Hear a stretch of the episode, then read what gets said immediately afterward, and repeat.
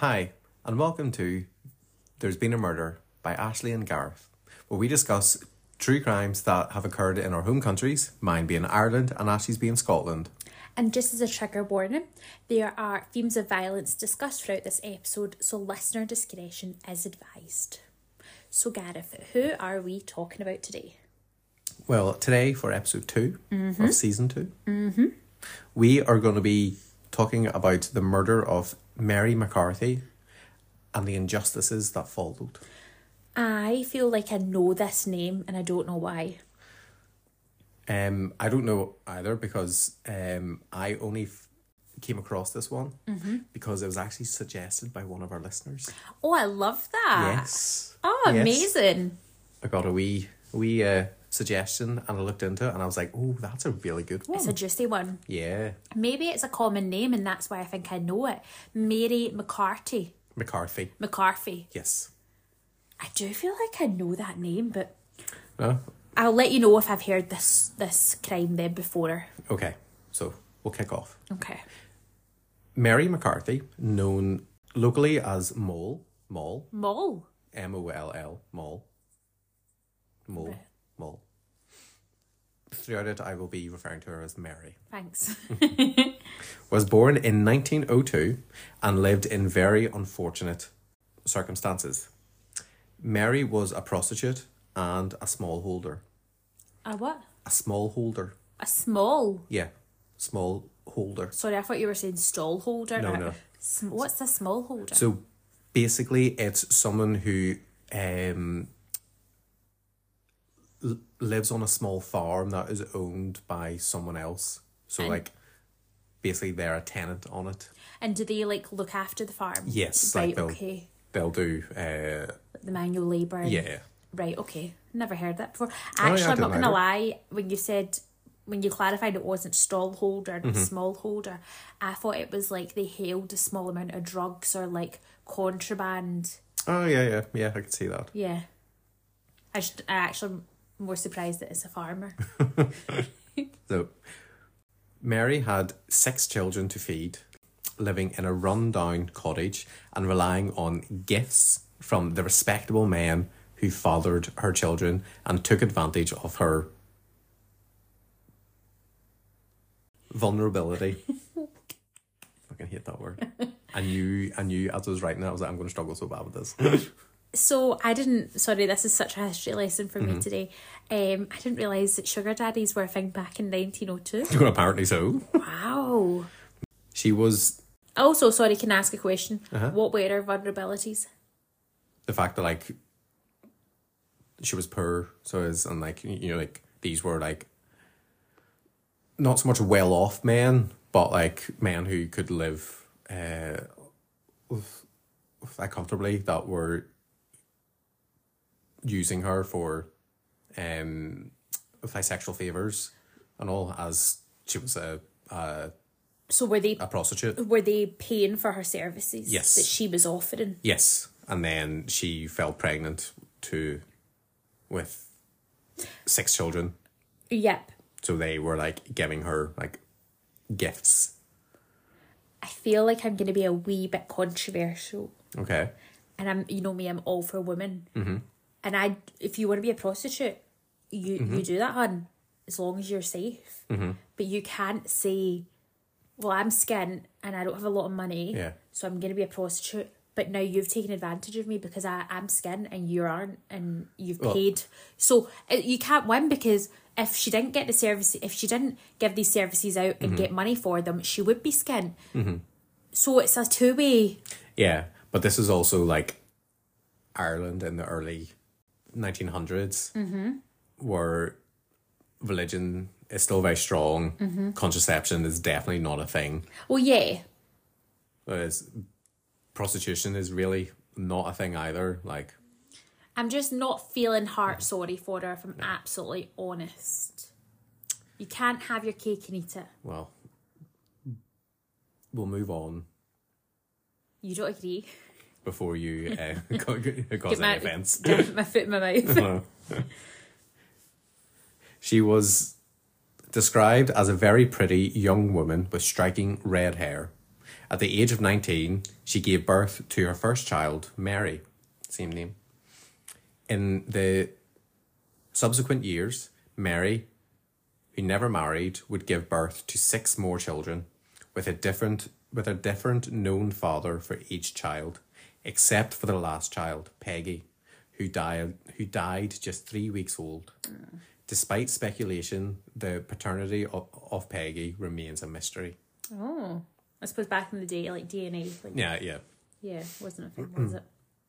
Mary Mary was from Marl Hill near New Inn, County Tipperary, which is just beside County Dublin. Ah, I thought Tipperary was in Scotland. No. Tipperary. There's a song, isn't there? I don't know. Away to Tipperary. I, I, I don't know. Oh, I don't know. you edit that out.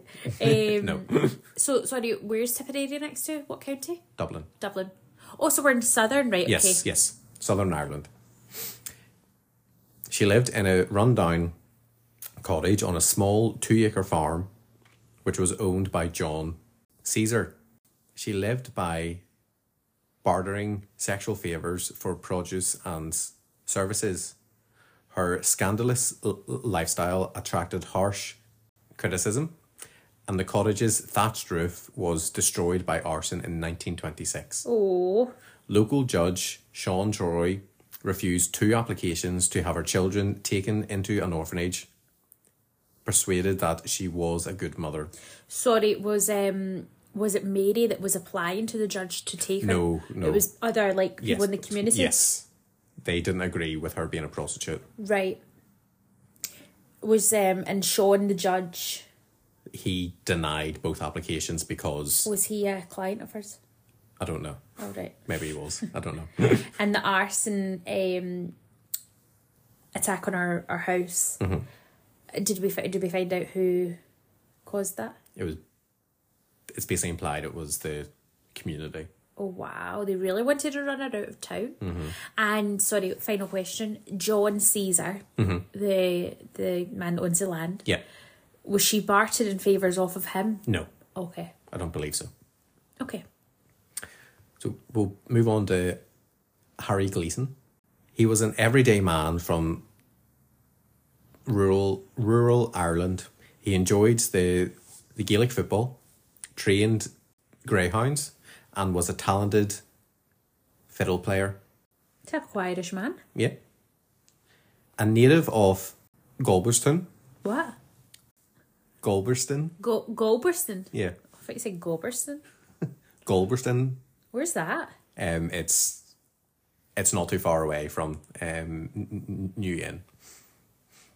He was in his early twenties and was offered work by his uncle John John Caesar and John's wife Bridget on their farm in Marl Hill. The the Caesars had n- no children, and by nineteen forty, John was left John was John left the running of the farm in, in Harry's capable hands, ably assisted by farm labourer Tommy Reed. So was was this John essentially retiring? Yes. Right, Yes. okay. You know, like he's in his old age, he had essentially handed the keys over to, So to Harry Gleeson. John and Bridget, they obviously were aware of Mary's Yes. situation. Yeah. Did um like did they how did they handle it? Did they turn a blind eye or did they kind of sympathise with her and have empathy? In fact, she's trying, she's a young mum.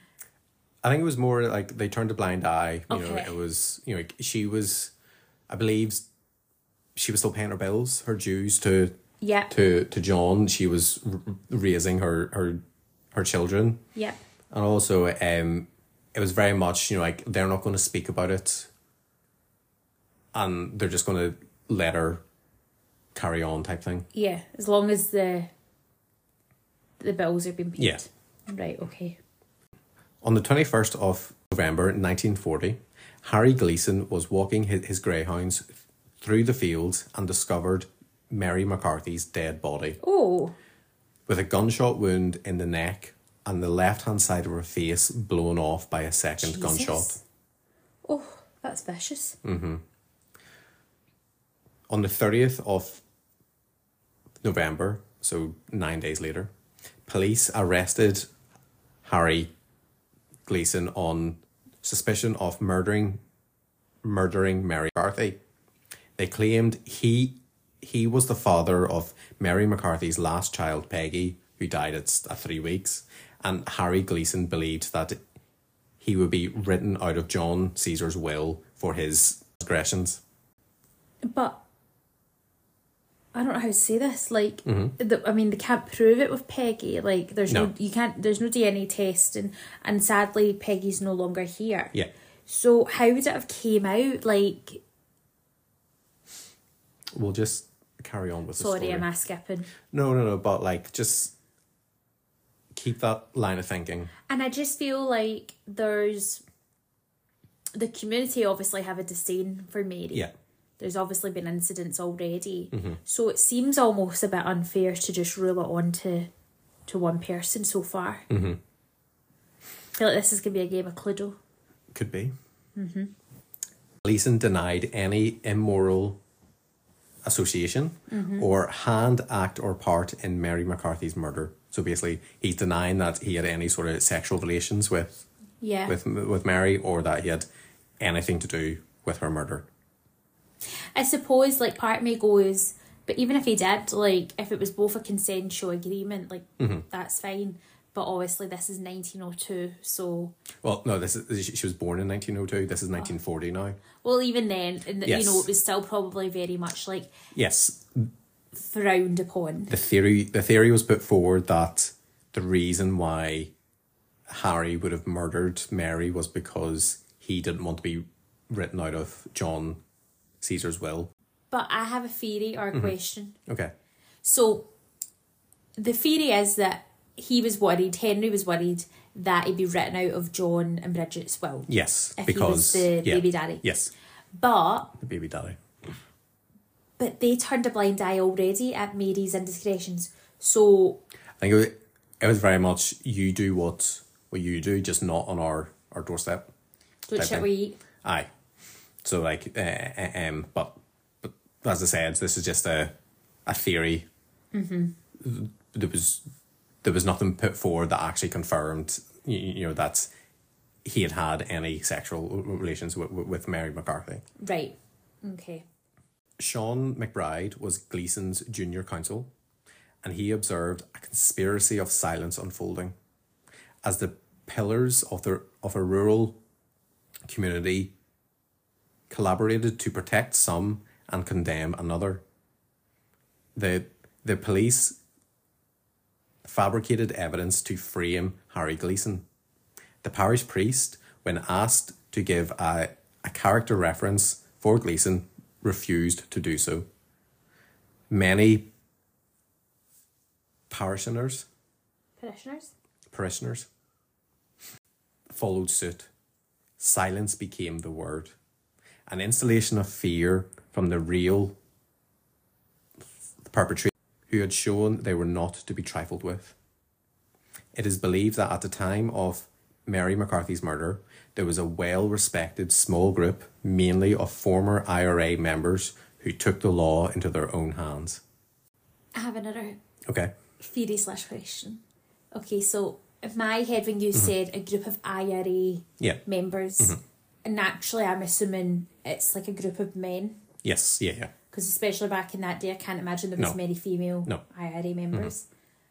Um, but I would also assume that still back in that in the back in the day Mm-hmm. that you wouldn't put harm on a woman, like you know, children and women were always kind of um, exempt.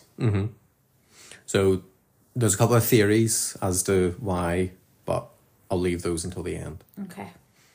So, um, do you remember Tommy Reed? Who? Tommy Reed, he helped Harry Gleeson on the farms. Oh, aye. Aye.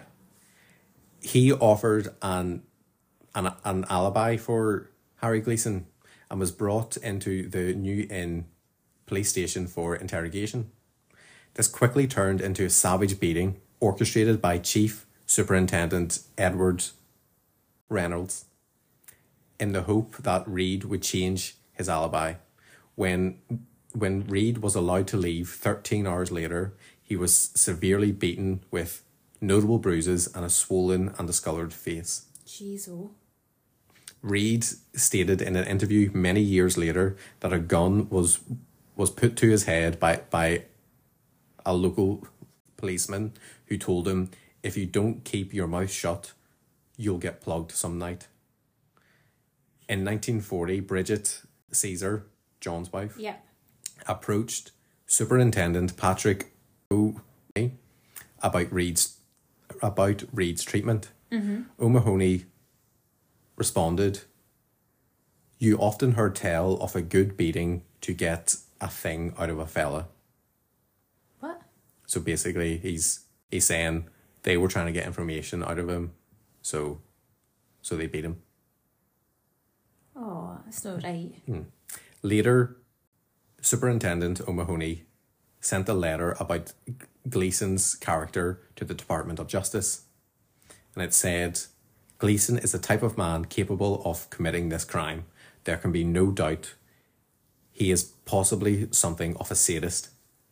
O'Mahony wrote this even though Harry Gleeson had no previous convictions. Yeah, like where is he getting this um sadist ac- accusation from? It's all very much like a conspiracy theory.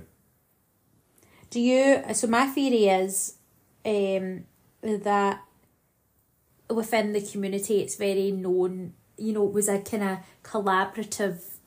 Mary needs to go, and he Henry's taken the fall for it. Yeah, very much so. But I think the police know Oh, yeah, yeah. who who it was, mm-hmm. but power and money has got in the way. Oh, definitely. But it goes on. Oh, okay. If the events in Marl Hill were were, were bad, the events in the courts would be equally so. As I said, Sean MacBride was Gleeson's junior counsel, mm-hmm. and Martin Maguire was the judge. MacBride was only practicing law a mere four years and was gaining a big reputation. A year earlier, Maguire was a prosecutor mm-hmm. and was on the losing side to MacBride in a court case. It was a massive case and a huge win for MacBride, who who was a relative newcomer to the courts. Mm-hmm. Well, now Martin Maguire is a judge and he is in charge of the Gleeson case. And he probably doesn't like MacBride.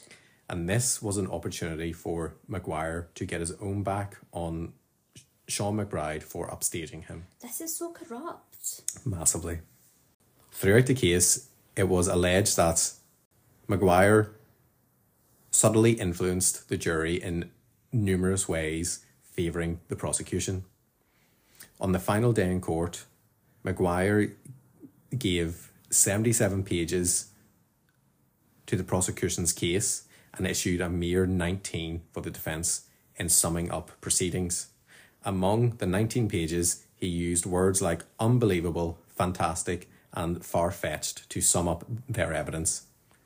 After two weeks in court, the jury returned a, a verdict of guilty with a strong recommendation for mercy. Judge Maguire agreed.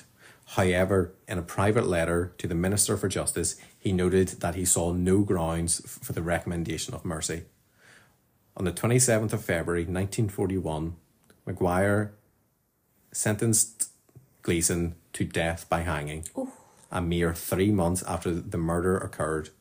After a field, a field appeal, Harry Gleeson's state ex- execution took place on the 23rd of April 1941. Martin Maguire went on to become a Supreme Court judge. Jeez, oh. Mm-hmm. That's mental. So, like, the corruption is rife in this. Wow. The day before Gleeson's execution, Sean MacBride received an urgent phone call from Mountjoy Prison. The message indicated the condemned man wished to see him. McBr- MacBride received the phone call with mixed feelings. That perhaps after After all, his client had been guilty of the murder and wanted to unburden, unburden himself before his impending execution. A bit like, well, opposite to um, your episodes last week were, um, Susan Newell? yes, were where she was hung but never She would never admit it. Yes. Mm-hmm. But this was was not so. In the prison, Gleeson shook MacBride firmly by, by the hand and thanked him for all he had done in his defence. He wanted MacBride to know, at a point when nothing could be gained, that he was innocent of the murder, that he had made peace with God and was ready to meet his Maker. Wow. However, he had one thing that he wanted MacBride to do, and that was that Mr. MacBride and the good people who believed in him after his execution would continue the battle to establish his innocence. In Harry Gleeson's own words, I will pray tomorrow that whoever did it will be discovered, and that the whole thing will be like an open book. I have no confession to make, only that I didn't do it. That is all. I will pray for you and be with you if I can, whenever you are fighting and battling for justice. That's so sad. Mm-hmm. Isn't it? Uh, Imagine yes. like being so adamant that you're not guilty, you haven't done this, Mm-hmm. but still knowing like no matter what you're gonna die the following day. Yeah. Yours. And sorry, how old is Henry again? I think like he- he was maybe like in his twenties when all this happened. Wow. Yeah.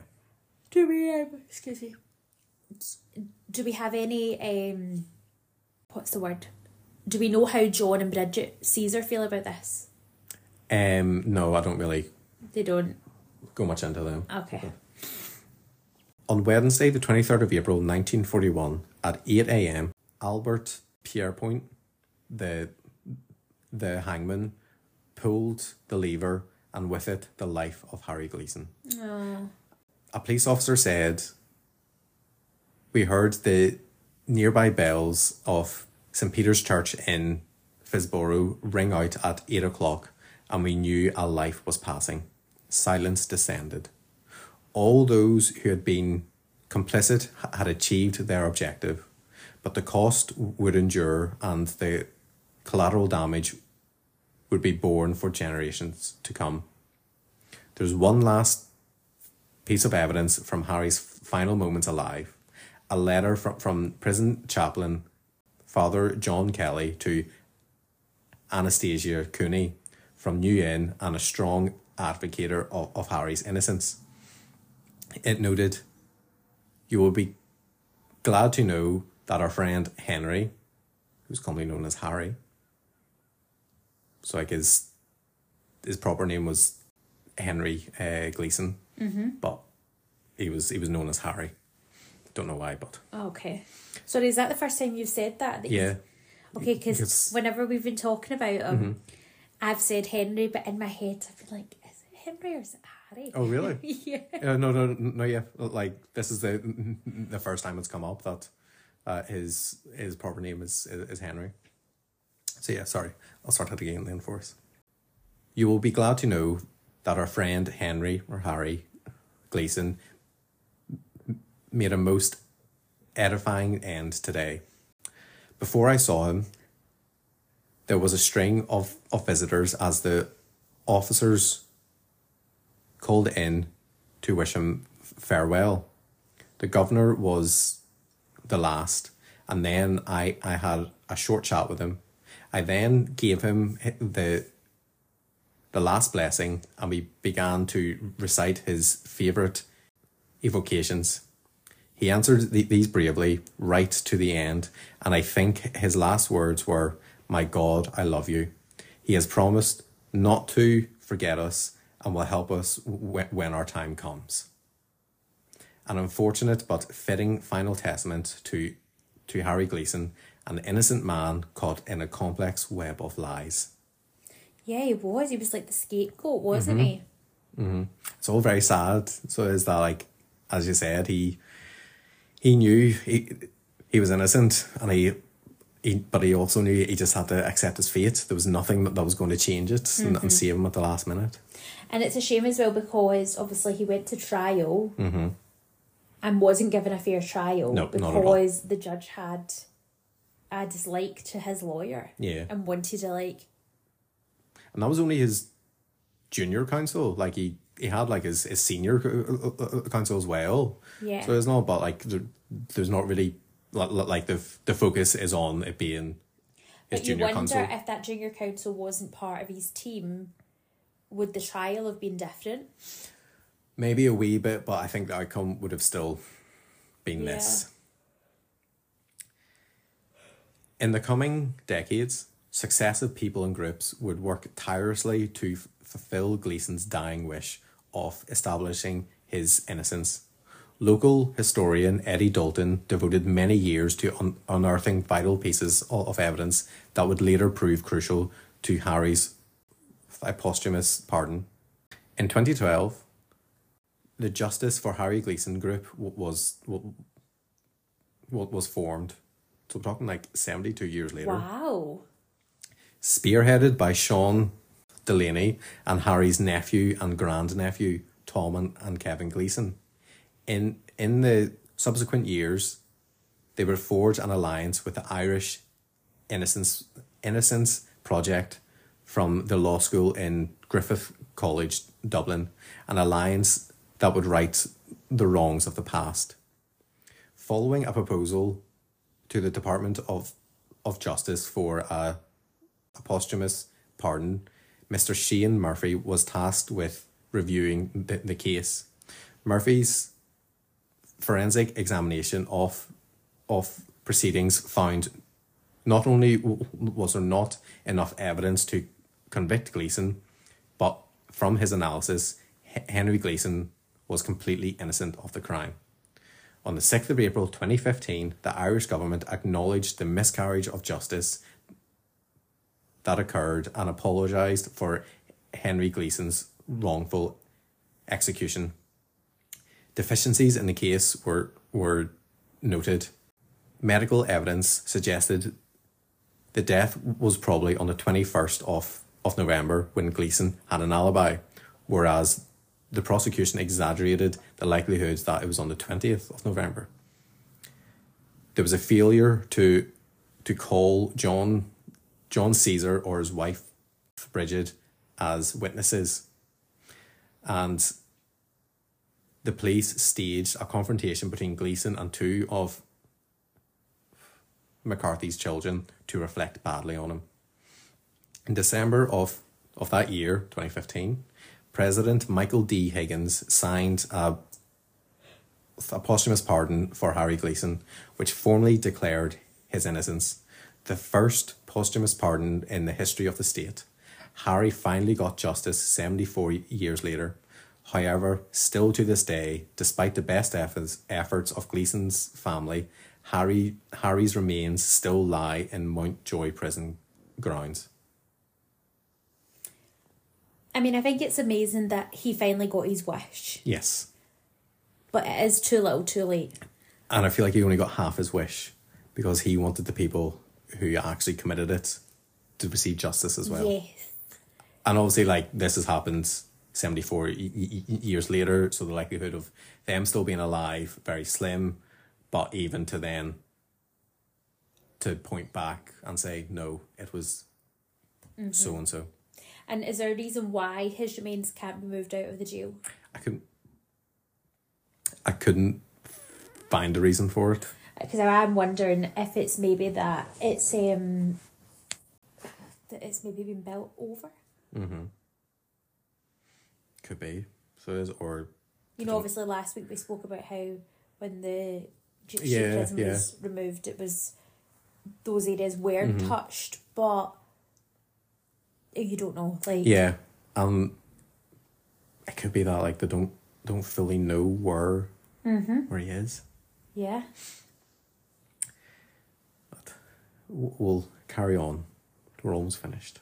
Still to this day, the full circumstances surrounding the murder is a matter of conjecture. Nonetheless, what is what is categorically known is that a person or persons viciously murdered Mary McCarthy, and those who were and those who were complicit strategically plotted links of, of her death back to Harry Gleeson. Mary's body was left in one of John Caesar's fields, knowing that Harry Gleeson would be the first to come across it, as Harry routinely walked his greyhounds in that field every morning. And that he duly did, and with it, the, the conspiracy to convict Gleeson commenced. So he was really set up, wasn't he? Mm-hmm. I don't know why he was picked. Why he was maybe they felt he he was the easiest one to Harry Gleeson was not the only victim in this story. Okay. Mary McCarthy has not been as f- f- fortunate. Today, she lies in an unmarked grave in a disused cemetery in New Inn with a plaque on the wall. Erected in private, it is the only acknowledgement of, of Mary McCarthy. What do you mean erected in private? Someone um, put it up without, like, they'd done it in secret Wow. type thing. So, like, there, there wasn't like a, a big thing for it. It is interesting because obviously the start of the, the story you were saying you were talking about Mary Mm-hmm. and it's all about Mary's death, but really the majority of the story was It's- about Harry, Yeah. eh, Henry, Mm-hmm. and his you know his link to it, Harry or Henry, yeah. whatever. um, yeah, you kind of Mm-hmm. almost forget that at the heart of it was that she was forced out of you know she well people were trying to run her out of Mm-hmm. the the community Yeah. and you know she's left behind six children Unfortunately, unfortunately, Ireland of 1940 was not ready for Mary McCarthy. According to Marcus Bourke, author of Murder at Marl Hill, Mary was a liberated woman who did not hide her lifestyle. She was a survivor who reared her, her children on a welfare payment of six shillings and seven pints of milk a week. Wow. In in 1926 as i said there was an attempt made to burn mary and her young families uh, and her young family out of their home. And shortly after this the parish priest condemned mary from the the pulpit. And before her death on two separate occasions the local authorities applied applied to the state to have her children taken off her a- a- and removed to industrial schools. Which were like um workhouses like type- orphanages yeah. Yeah. Type thing. I mean yeah. could you imagine what those people that had such a disdain for mary would think nowadays with the likes of onlyfans and oh yeah oh Dating. they'd be absolutely shocked how how far we've came mm-hmm. Um, yeah, it's sad, and we've not we'll never find out. Well, we've not found out yet anyway who actually was responsible for the murder of Mary. no So you are right. Henry didn't get his full wish, No. he? um something that I, I did I didn't um mention, but a big part in the evidence of um Harry Gleeson getting his his pardon was that one of Mary's children came forward and said that they they seen her mother get uh, their their mother be shot and be lying on the kitchen floor. Oh wow! So she was shot in her home Yes. and then placed in a field, Mm-hmm. and the child seen it, Yeah. but the child didn't see who. No, couldn't couldn't um identify who who, who it who, who, who it was, but that was part of the of the um evidence, and because they they knew Harry Gleeson, they could say it wasn't him. Yeah, like they, they yeah. So they maybe ju- just didn't recognize the person because they were like a stranger. Mm-hmm. Wow, that must have been absolutely terrifying. So there's a theory as to why Mary was was murdered, and that she was suspected as being a, an informant to the local police and was informing on on on IRA me- members. I mean, it doesn't really fit from what you've said about her. Like, Yeah. But she's a prostitute, so she would meet a lot of people. She would hear things, you know, get them talking. I suppose maybe as well she'd a deal with the police if she was an informer, they wouldn't arrest her on solicitation. Mm-hmm. yeah. Who knows?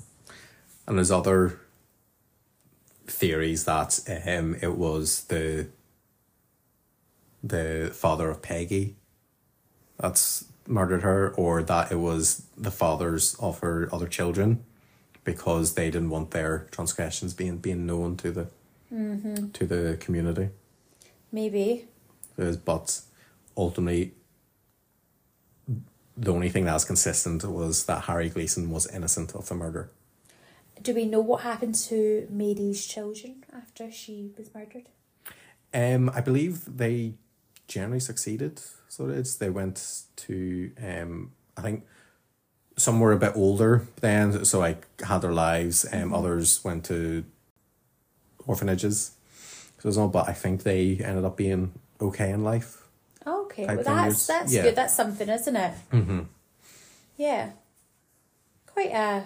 It's a strange story because, like we said, like you focus on Mary, Yeah. but very quickly that then it's more about Yes. the injustices against Henry, isn't it? Mm-hmm. Yeah, yeah. When I was uh, I researching this, I thought this is a is a really interesting take and a really good good story to tell. And there's been a couple of books on it. Yeah. So, And I think as well, now that Henry has his pardon, that legally says like he was innocent. yes. You know, sometimes like you might hear a story and it's they could be innocent, but this legally like it's binding to say that Henry actually wasn't responsible for the murder. Um, which is is pretty sad though as well because he he had to suffer. Mm-hmm. You know. Suffer and like accept his fate. Yeah. So it was, Yeah. yeah, yeah. It, it, it was the the reading of the of the of the letters that had been written and you know like and the, and the statements from people who'd spoken to him like the the day off the day before there was all of that like your your your um heart just breaks for him Yeah. He must have been absolutely terrified.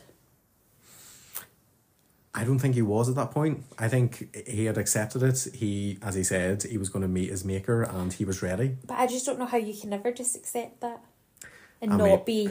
I know, but like we're we haven't been in that situation. No, we and- haven't. and- but I just I can't fathom having to accept that you're you're going to be punished um by losing your life Mm-hmm. when you s- solely know that you're not responsible. yeah, Yeah, it's Mm-hmm. a sad one. I know. But yes, that's the that's this the story of the murder of M- Mary McCarthy and the injustices of Harry Gleeson. Yeah, an interesting one. Mm-hmm. Yeah. So yeah, we're we're back to you next week. Yep, we are. Do you want to give us a hint, or are you keeping it close to your chest? I'll keep it close to my chest. Ooh. this week. But yeah, if there's any recommendations or if there's any murders that you think we haven't covered or should in the podcast, mm-hmm. you can let us know on Instagram at There's been a murder underscore podcast. amazing. Thanks so much, guys. Cheers now. Bye.